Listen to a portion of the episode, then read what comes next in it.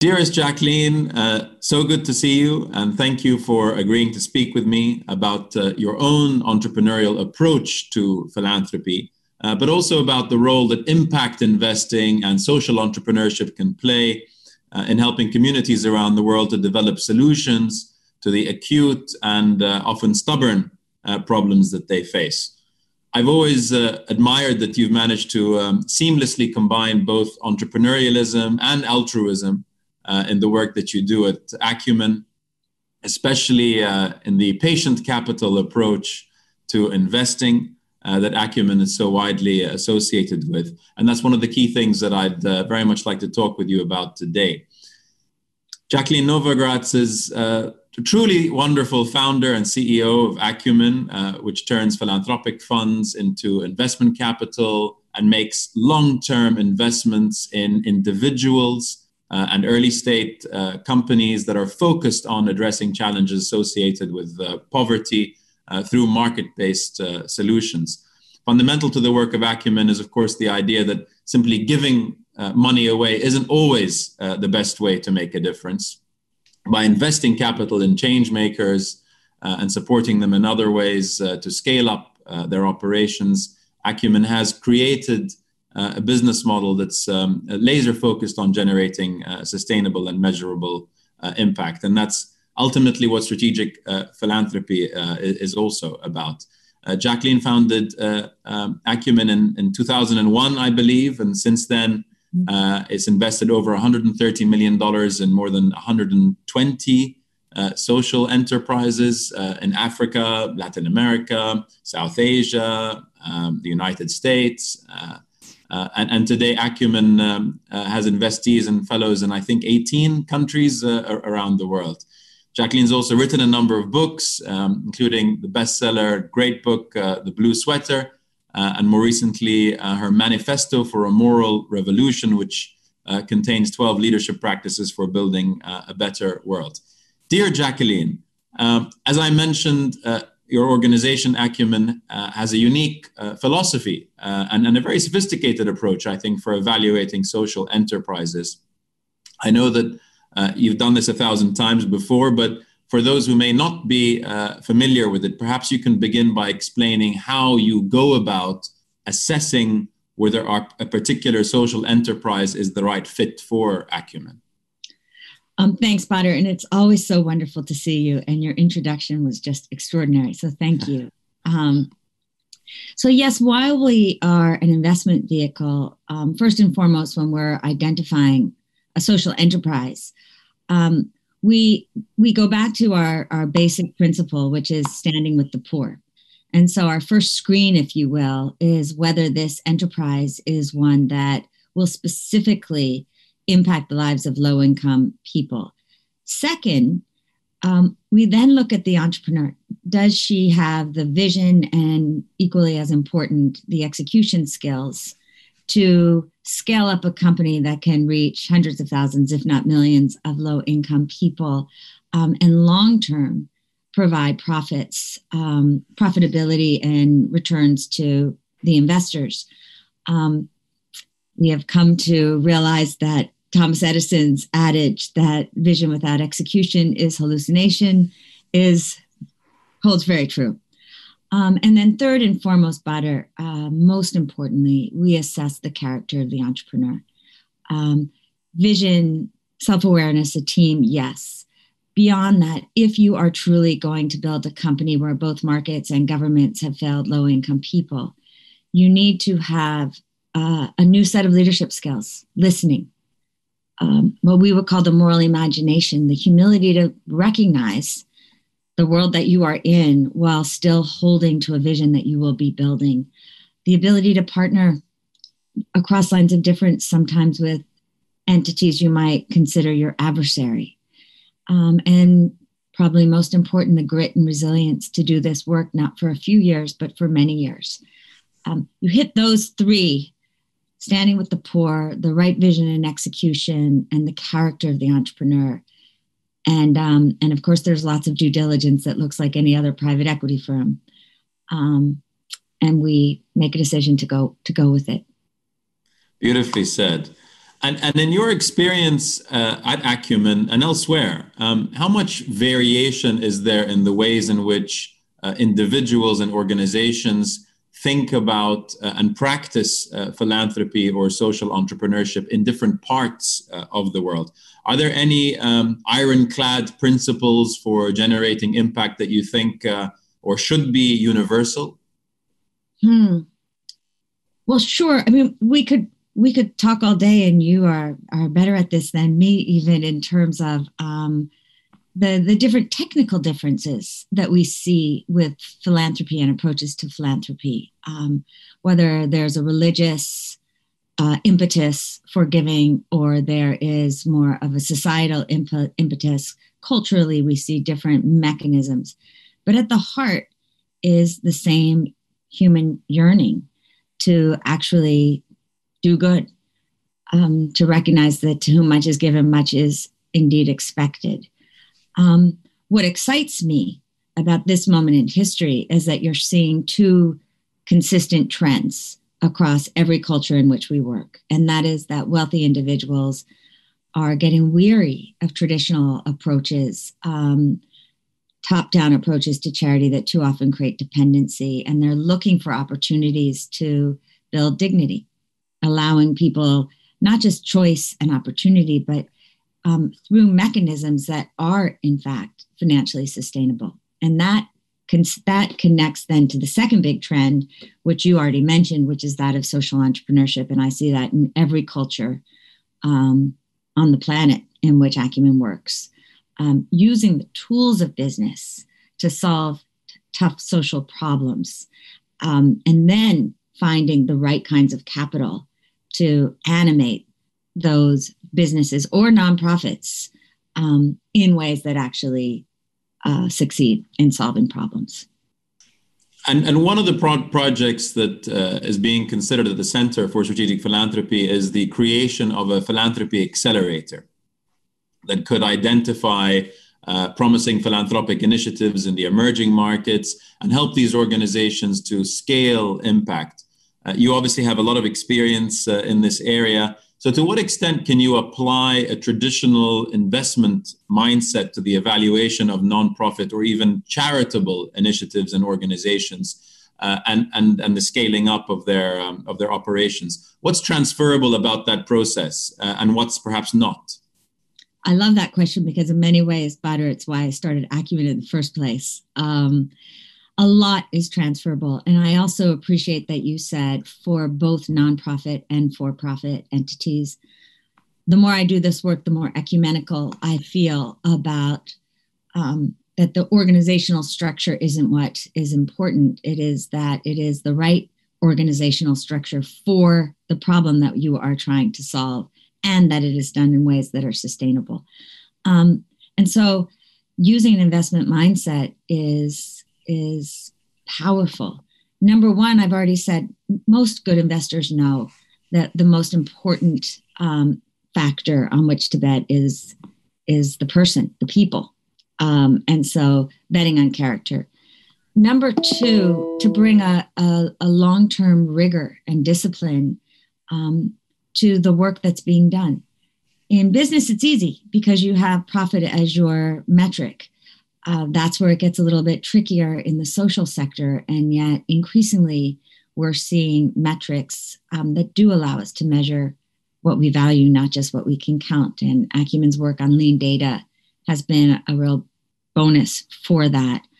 Um, third, I would say um, there's an honesty in investment um, about failure and cutting losses um, as well as about seeing opportunities for collaboration, consolidation, mergers. And we don't see that enough in the social sector. So those would be the three areas, Badr, that I see enormous uh, transference from in traditional investing into um, social enterprise and for-profit and nonprofits. Where I think um, we could do a better job is that um, too often philanthropists um, think that they're taking an investment approach. But in fact, when it comes to their philanthropy, they're short term in their thinking. They think about programs. Um, while they want to bet on the person, they also want to determine the programs on, in which they will invest rather than giving unrestricted capital to the entrepreneur so that she can actually build an organization that can deliver real results. Um, and, and third, because of the power dynamics that often exist in philanthropy, um, it's hard for entrepreneur, social entrepreneurs um, often to talk about failure. And you'll hear conversations saying, well, you know, we're still doing a great job and we're learning from all of this, um, almost avoiding the word like the plague. And that actually reduces uh, the real conversations, it reduces trust and reduces what's so critical, which is the kind of long term relationship, so that the philanthropist can be like an investor and help accompany the enterprise um, ultimately to use not just their financial resources, but their social capital, um, their access to other entities, to other philanthropists. And if we could shift in those directions, I think we'd have a much more productive sector. Absolutely. So well put. And you know, I've, I've been asked a number of times why um, did it make sense to have the center itself based in judge in the Judge Business School in, in the University of Cambridge, and uh, quite simply because um, I think both the for-profit and the non-profit world have so much more have so much more to learn from each other than perhaps has been harnessed in the past, um, and you know, and and it and it really is a two-way a two-way um, learning uh, curve, if you will, because uh, just as just as businesses or just as the nonprofit world, I think, and the charitable world, if you will, the philanthropic space, let's say, has so much to learn from from business for for all the reasons that you've just mentioned.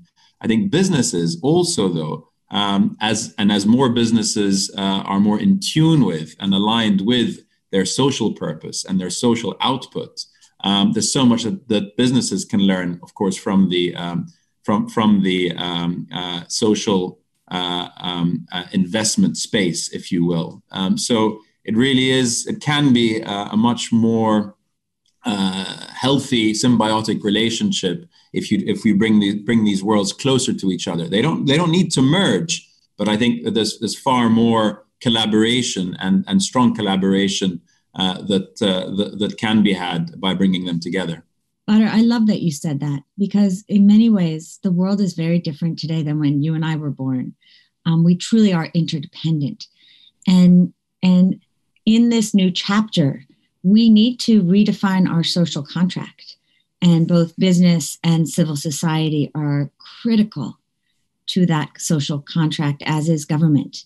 And so this the the the brilliance of what you're doing by bringing them together and recognizing that um, the focus on equality, the focus on the poor, and um, building community is something the world critically needs right now. Business has too often overlooked the poor, overlooked our responsibilities to the environment, and there's a recognition of that. And so, if we're truly going to reimagine not only capitalism, but reimagine what it means to live in society with each other, then the work that you are doing in the of the center is indeed to speak about the different roles and the ways that business and the charitable sector can do much more um, in concert than either sector can do on its own. Absolutely. So I'd like to go back to something you mentioned, uh, I think, uh, in, in response to um, uh, the first question around what makes uh, a uh, successful social enterprise, but more than the enterprise, the individual. And so that sort of goes to, I guess, skills. And uh, for at least two decades, you've been involved in different ways in the training and mentoring of philanthropists, social entrepreneurs, uh, and the next generation of uh, social sector leaders. What do you think are the key skills that inspiring philanthropists or social entrepreneurs should seek to develop in order to give themselves the best chance of succeeding uh, in their chosen field? And finally, what advice would you give to someone who's thinking about uh, leaving their own job on, on Wall Street uh, today or the equivalent in their own country in order to pursue uh, a career uh, in the philanthropic sector, as you did yourself many years ago?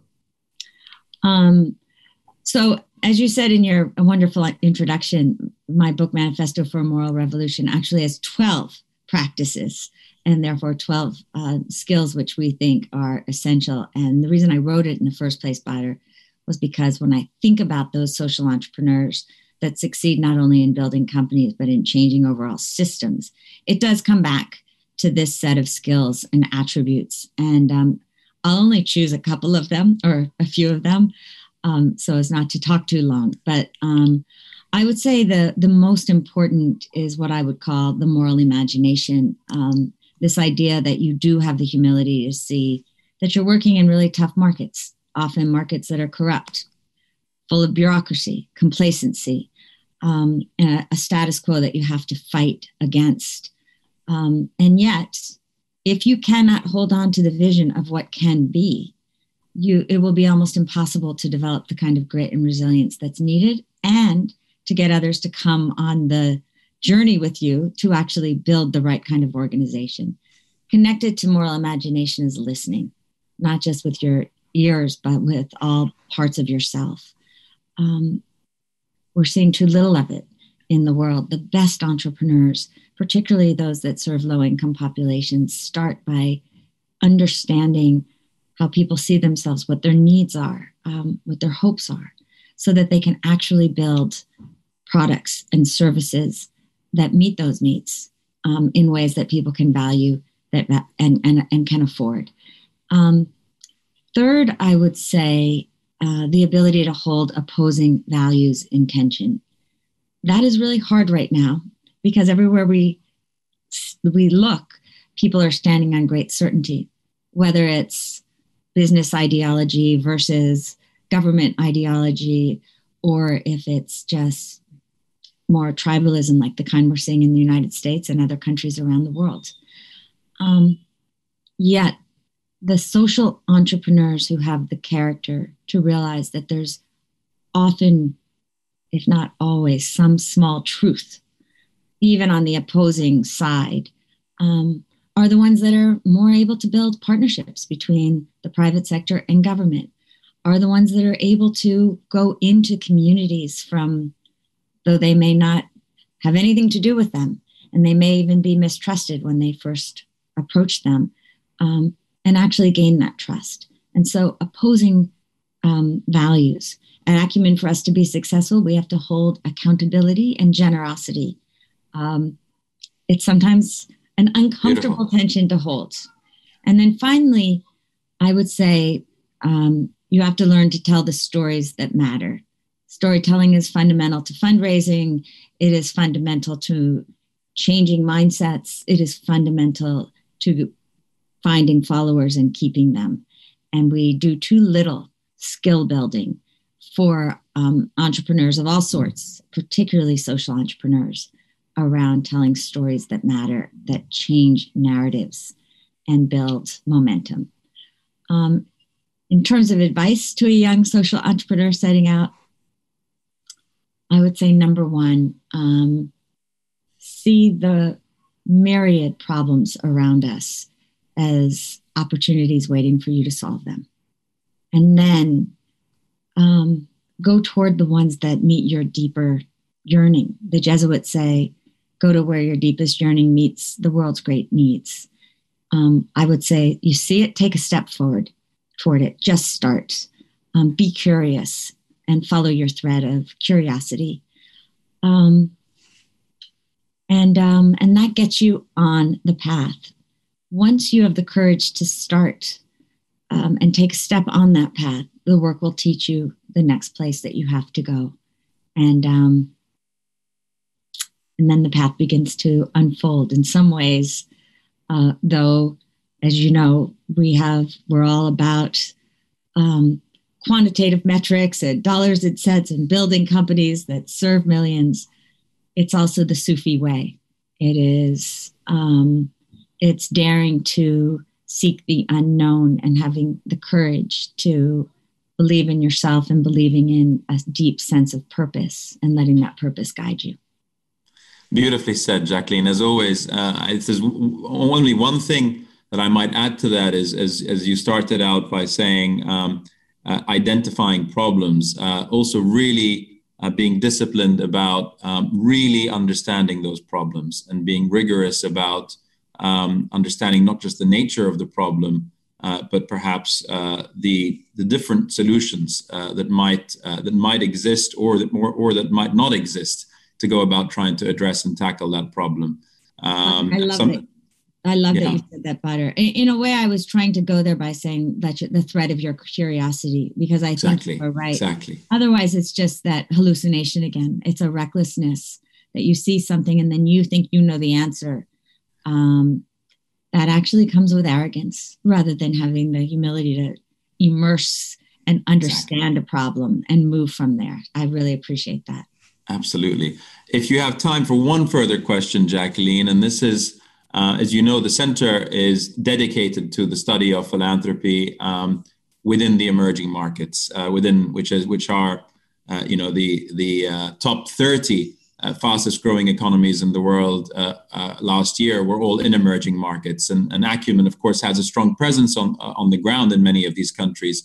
So, in the work that you're doing in these parts of the world, are you witnessing a rise in the amount of philanthropic activity in, in general? Um, and how do you how do you think the rapid rise of these economies uh, is are, are uh, changing conditions on the ground for, uh, for for communities and social innovators in these markets? I'm definitely seeing the rise both on the philanthropic side and in terms of social entrepreneurs. And I have always believed that the greatest innovation happens at the edges. And um, and I've actually been giving speeches in the United States Badr where I've been talking about how we have to look to the emerging markets because it is here in areas that have traditionally been more resource scarce where we're seeing the greatest amount of innovation and innovation to solve our biggest problems like healthcare, like education, like access to electricity and improving agriculture. And I'm I'm deeply heartened by that. We're not going fast enough, Badr. and um, because there is such a hunger about um, in the next generation to use the tools of business to solve these problems, and um, and they need the right kind of capital to match it. And so, something that I'm thinking about and would love to work with you on and the center is how do we build momentum um, because the opportunities are so great. And I do believe that these are the the markets for all of us who care about innovation and change and the poor and the environment um, to follow. Because at the end of the day, what we're really talking about, your work and mine, is to shift our definition of success from money, fame, power to building systems that put our shared humanity and the the sustainability of the earth at the center. The next generation understands that this is where we have to go. And it's to our generation to accompany them, support them, and help them build this new world. Jacqueline, you're awesome. And uh, this you're brief awesome. chat, th- this brief chat's reminded me how much I cherish these conversations, and I look forward to these conversations. And thank you so much for, for doing this. And I can't wait to repeat it in the hopefully not too distant future and in person. So thank, thank you once again. In person, Badr. Thank you for saying in person. I look forward to seeing you again very soon. Really look forward to it. Thank you so much. Thank you.